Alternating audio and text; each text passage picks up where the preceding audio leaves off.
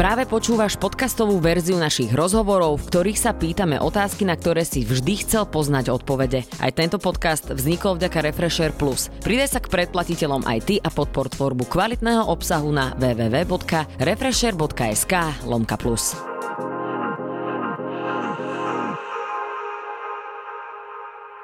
Ahojte, ja som Beka a dnes som sa rozhodla urobiť špeciálny rozhovor s našim redaktorom Matejom Krajčovičom, ktorý sa včera zúčastnil predbežného pojednávania na špecializovanom trestnom súde v Pezinku, kde sa začalo teda pojednávanie s podozrivými z vraždy eh, Jana Kuciaka a Martiny Kušnírovej. Ahoj.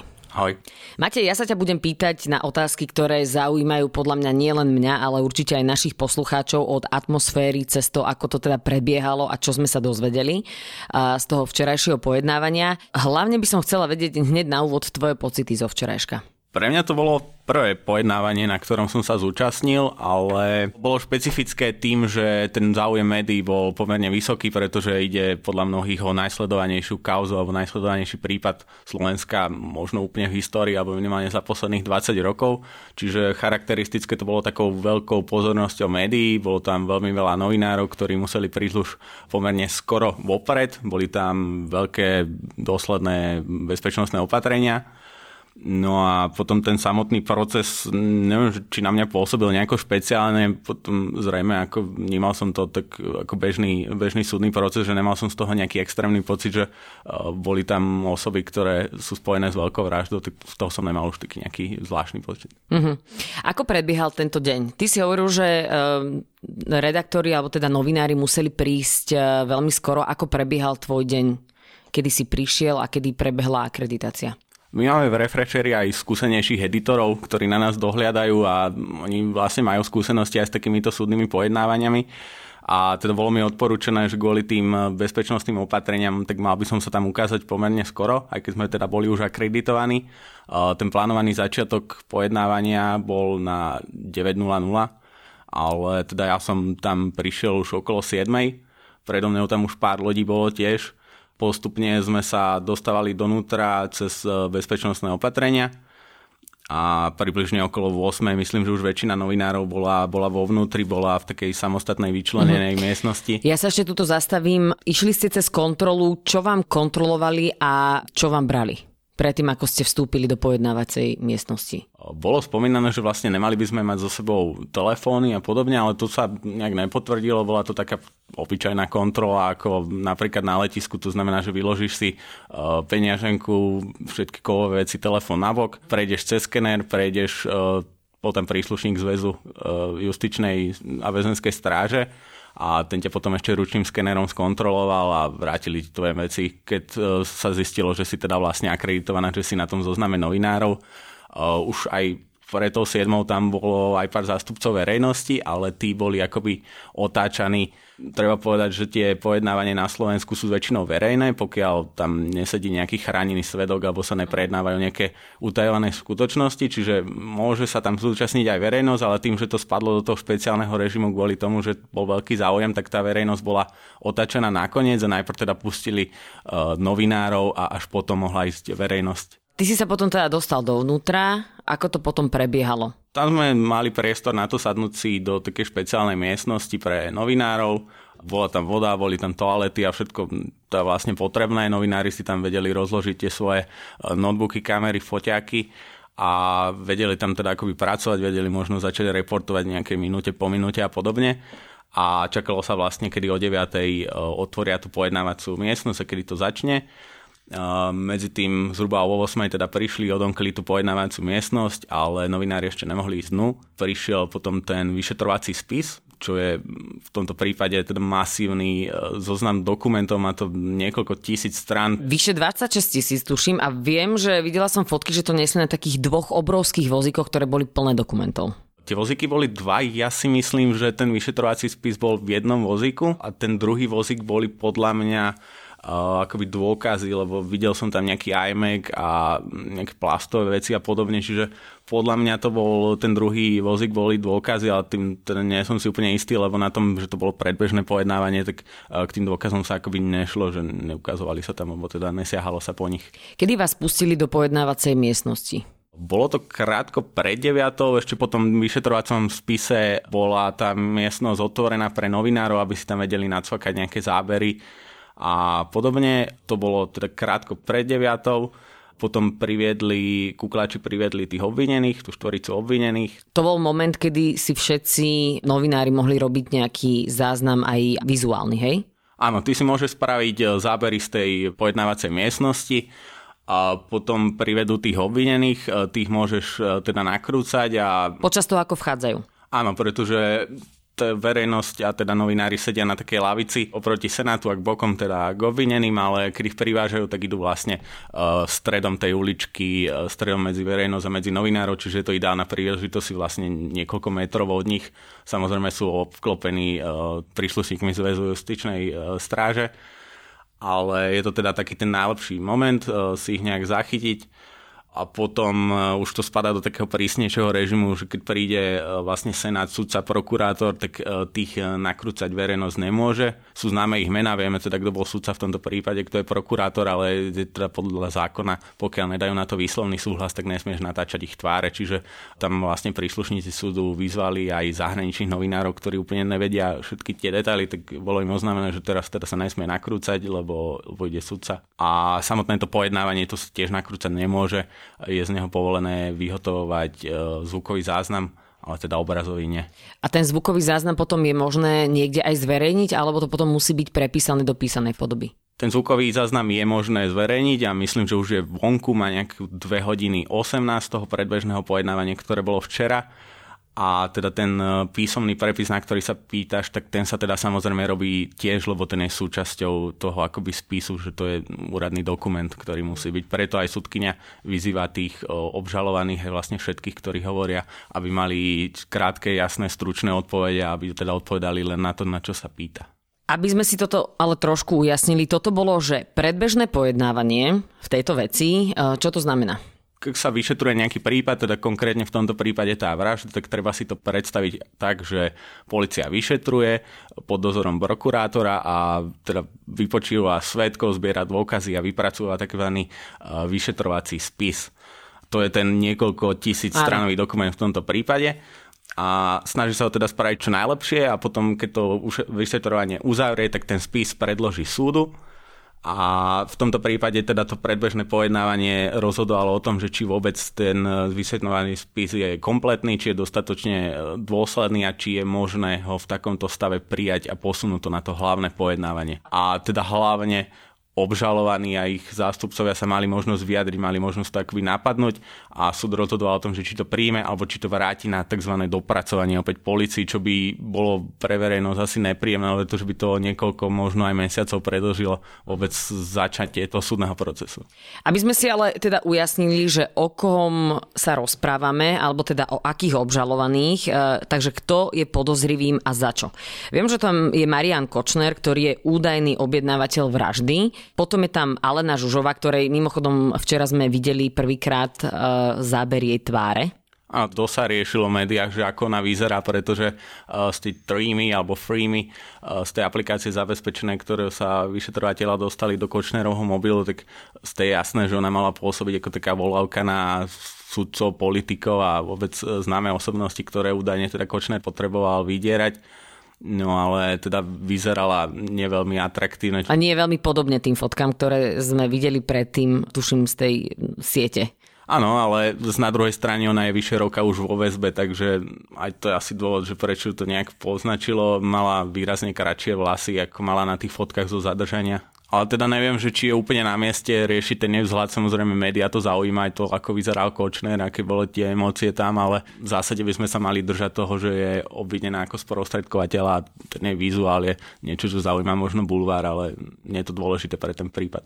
Potom tam bol Miroslav Marček, ten je nie údajný strelec, ale dokonca on sa priznal aj e, policii. Je stále údajným strelcom, pokiaľ teda súd to nepotvrdí ale považujeme ho za človeka, ktorý najväčšou pravdepodobnosťou eh, Stlačil vystrelil púšť. vo Veľkej Mači, pretože on sa k tomu mal priznať. Aj policia ho v jednom momente počas toho vyšetrovania zobrala do Veľkej Mače na takú rekonštrukciu a teda v zásade hovoril o tom, že on strieľal aj policiu ukázal, že ako to teda prebiehalo. Ale neviem potom úplne, že ako to dopadlo, to určite v súčasťou toho spisu a dozrieme sa to možno neskôr na tom hlavnom pojednávaní. A teda tým posledným, ktorý tam bol uh, včera je Tomáš Sabo. Ktorý bol vodičom. Ten bol údajný vodič, uh, mal teda Marčeka priviesť na to miesto do Veľkej Máče a uh, potom ho tam čakať a potom ho teda odviesť naspäť tá štvorica je súdená spolu z činu úkladnej e, vraždy a tá sadzba je tam uvažovaná od 25 rokov až po doživotie e, s tým, že nie je úplne jasné, že či všetci dostanú rovnaký trest alebo či sú teda prihľadne na nejaké okolnosti, pretože v ktoromkoľvek momente môže niekto napríklad začať spolupracovať, môže sa rozhodnúť uzavrieť dohodu o vine a trestia nie je teda jasné, že či všetci dostanú 25 rokov, či dostanú do živote, alebo aká teda tá výška bude, alebo či teda vôbec budú odsúdení. Je niekto, kto včera prijal dohodu o vine a treste? Včera ju všetci štyria odmietli, teda Kočner, Žužová, Sabo, aj ten Marček, aj keď v tomto prípade to povedal už aj prokurátor, že on tiež nemá záujem o toto. Čiže aj keď by oni chceli a prokurátor by s tým nesúhlasil, tak prokurátor môže ísť po tom najvyššom treste, čiže 25 rokov až do živote v tomto prípade. Ale treba povedať, že v tom prípade ešte jeden piatý akoby obvinený, ale on je súdený samostatne. To je Zoltán Andruško, ktorý úplne od začiatku spolupracoval s políciou, je považovaný niekde na úrovne Žužovej za toho sprostredkovateľa, ale ten sa teda rozhodol, že príjme dohodu o vine a treste tým, že spolupracoval s policiou a teda s vyšetrovateľom, tak je veľká šanca, že dostane nejakú nižšiu sázbu. To sa dozrieme už vlastne 30. decembra, pretože na samostatnom procese sa bude rozhodovať to, že či vôbec teda prokurátor e, tú dohodu o treste príjme, či ju napríklad nebude považovať za príliš e, miernu preňho. E, tam platí to, že pri dohode a vine o treste, tak mal by dostať minimálne tých 10 rokov, ale tým, že teda bude sa ešte len rozhodovať o tom, že či sa to stane 30. decembra. To je akoby piatý človek. Viem, že to možno, že blbosť nie, ale mnohí čakajú a teda dúfajú, že Alena Žužová sa niekde v strede procesu zlomí aj kvôli tomu, že ona by bola ten najväčší svedok proti Marianovi Kočnerovi, pretože viem, že proti nemu nie sú žiadne priame dôkazy, ale je to absolútne veľká spleť eh, nepriamých dôkazov. Neviem úplne, či nemajú priamy dôkaz, pretože všeobecne sa hovorí o tom, že či už to hovorí prokurátor alebo advokát rodiny poškodených, Daniel Lipšic, tak všetci akoby hovoria, že tie dôkazy v tom prípade, že sú veľmi, veľmi silné. Vieme, že tam bola medzinárodná spolupráca, Europol sa do toho zapojil, samotný strelec a ten vodič boli nájdení podľa SIM kariet, podľa ich uh, lokality zozbieraných od uh, mobilných operátorov. A teda v prípade Kočnera sú pomerne silné dôkazy, aj keď teda môžeme hovoriť, či priame alebo nepriame z aplikácie je Freema, alebo Trima, ako to chceme čítať. Takže ťažko povedať, ja si netrúfam povedať, že či sú tie dôkazy priame alebo nepriame, ale teda všeobecný taký ten feeling je z toho, že tých dôkazov je mimoriadne veľa a že pomerne veľká šanca, že celý ten prípad bude smerovať k úspešnému ukončeniu a teda aj keď nie v prípade Kočnera, tak minimálne v prípade strelca a vodiča, ktorí už majú aj tie dôkazy z tých eh, mobilov. Ty si spomenul uh, aplikáciu Trima. Včera som sa dočítala informáciu a teda bolo to také úplne nejasné, že súd alebo teda prokurátor vylúčil zo spisu trímu ako dôkaz? Nie presne. Práve o to išlo na tom predbežnom pojednávaní, že tam mala obhajoba alebo vlastne ktokoľvek mal možnosť uh, napadnúť určité časti toho vyšetrovacieho spisu. Ten bol teda nakoniec prijatý, ale niektoré veci z neho vzala akoby obžaloba náspäť, vzal ich prokurátor, niektoré a práve túto frímu pokiaľ tomu ja správne rozumiem, tak tu vylúčil uh, priamo súd, alebo teda senát, ale to, že sa to interpretuje ako to, že tá komunikácia s trimi nebola prijata, tak to nie je úplne pravda.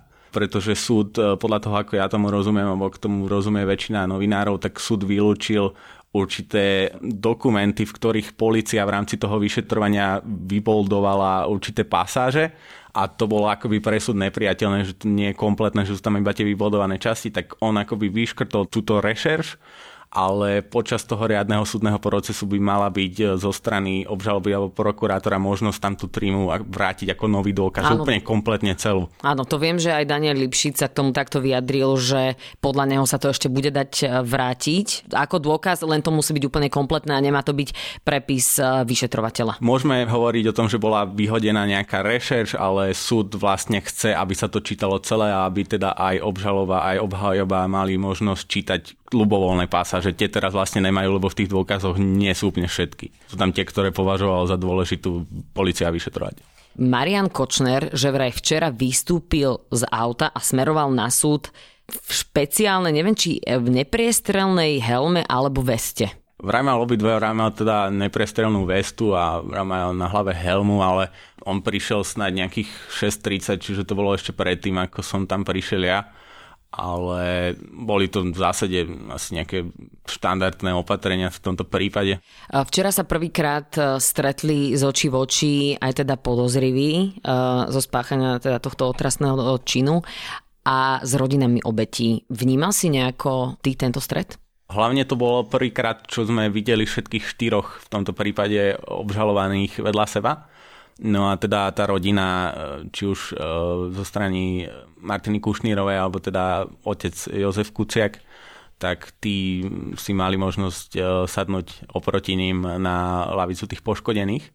Ja som nestal tak blízko, ale médiá riešili to, že ak tam boli emócie. Viem, že počas prestávky tak médiá mali o otca, o Jozefa Kuciaka veľký záujem na rozhovor.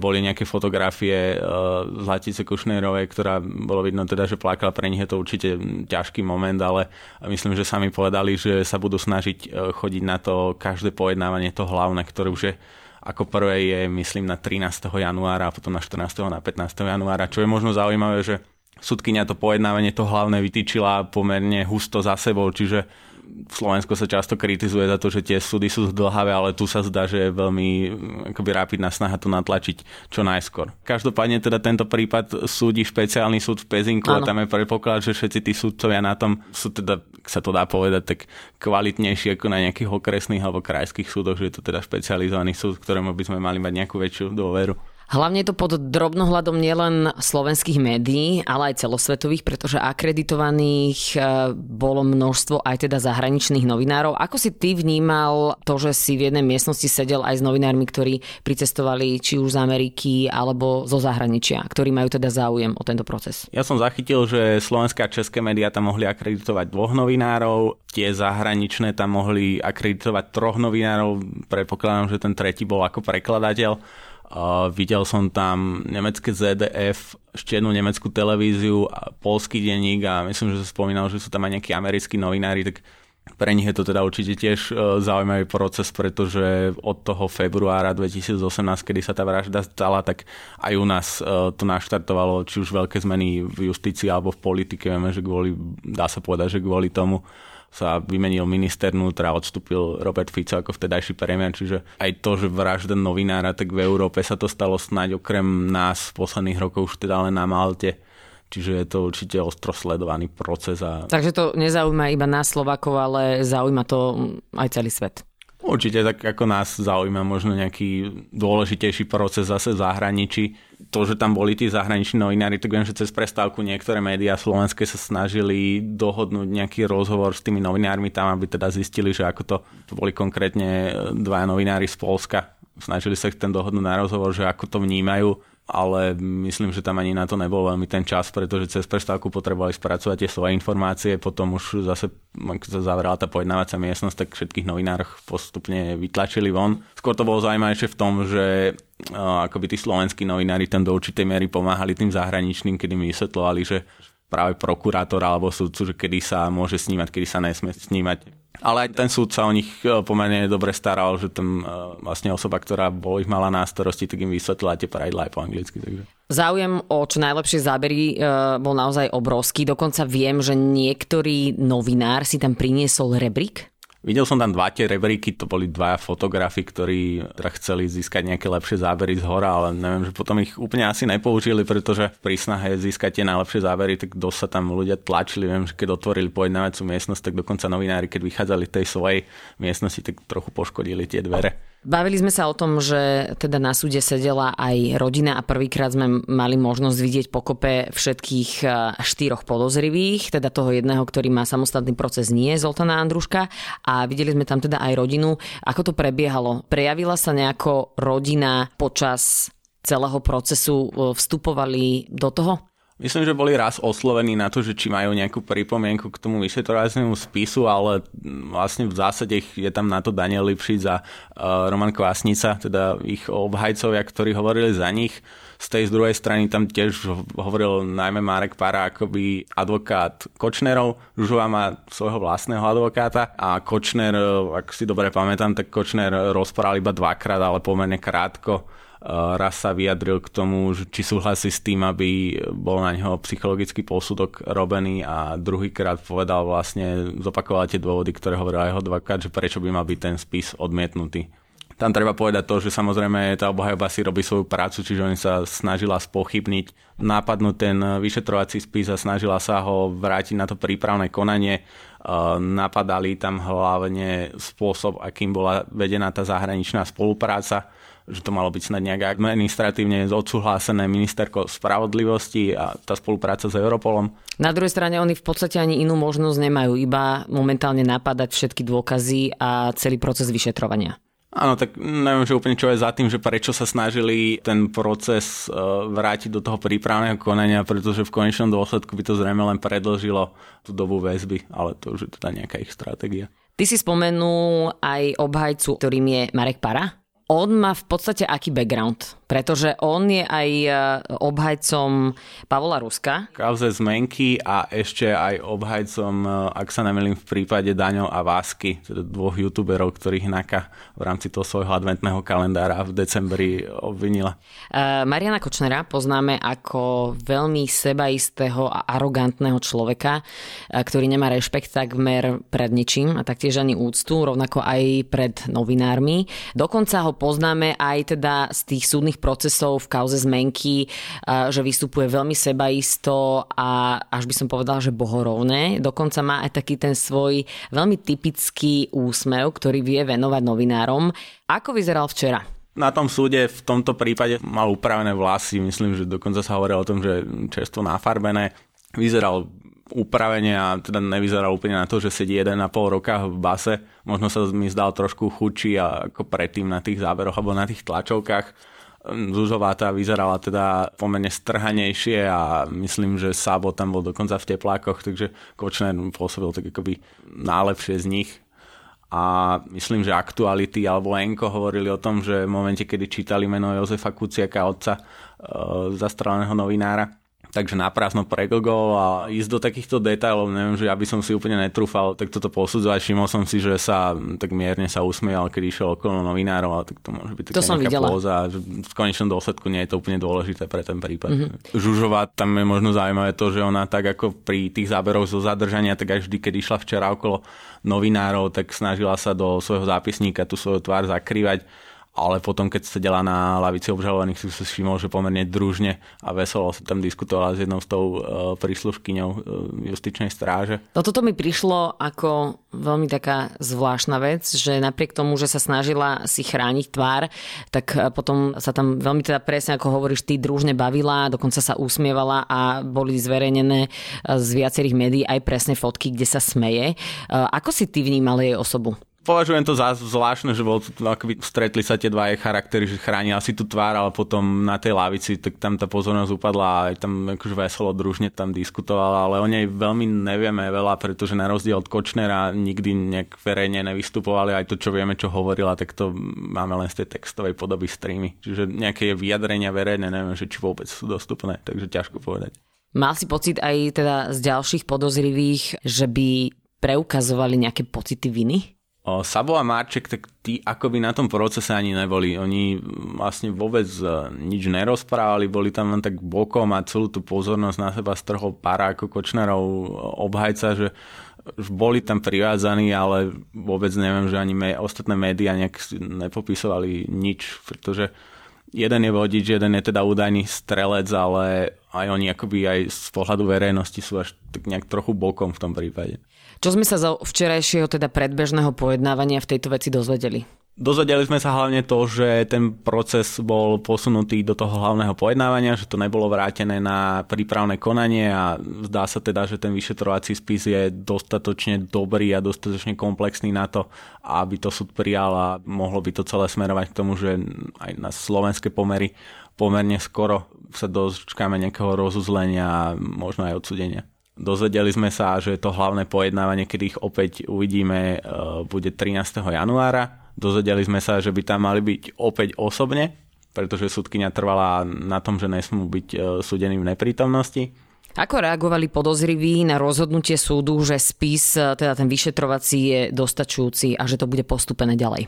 Asi nie nejak špeciálne, pretože v tomto momente to teda bolo posunuté ďalej a oni zostávajú vo väzbe, ale aj v momente, kedy by to bolo vrátené na prípravné konanie, tak v zásade by tiež zostali vo väzbe a čakali by na to doplnenie. Takže pre nich asi jeden scenár alebo druhý, tak v zásade je to to isté. Skôr verejnosť je teda pozbudená, že vyzerá to, že sa dostávame k tomu rozuzleniu. Dôležité budú tie ďalšie dátumy, či už 30. decembra, kedy by mala byť e, pojednávaná dohoda o vine a treste s Andruškom a potom teda 13. januára e, by mala byť súdená opäť táto štvorica a aj nasledujúce dni, čiže 13, 14, 15 január to budú dôležité dátumy a uvidíme ako ďalej. Máš v pláne sa zúčastniť aj týchto ďalších zasadnutí súdu? No, budeme to minimálne podrobne sledovať, takže um, diváci alebo poslucháči sa na Refreshery dozvedia viac. Ďakujem veľmi pekne za rozhovor nášmu redaktorovi Matejovi Krajčovičovi, ktorý teda včera bol na tom špecializovanom súde v Pezinku a bol svetkom toho, čo sa včera dialo. Ďakujem veľmi pekne.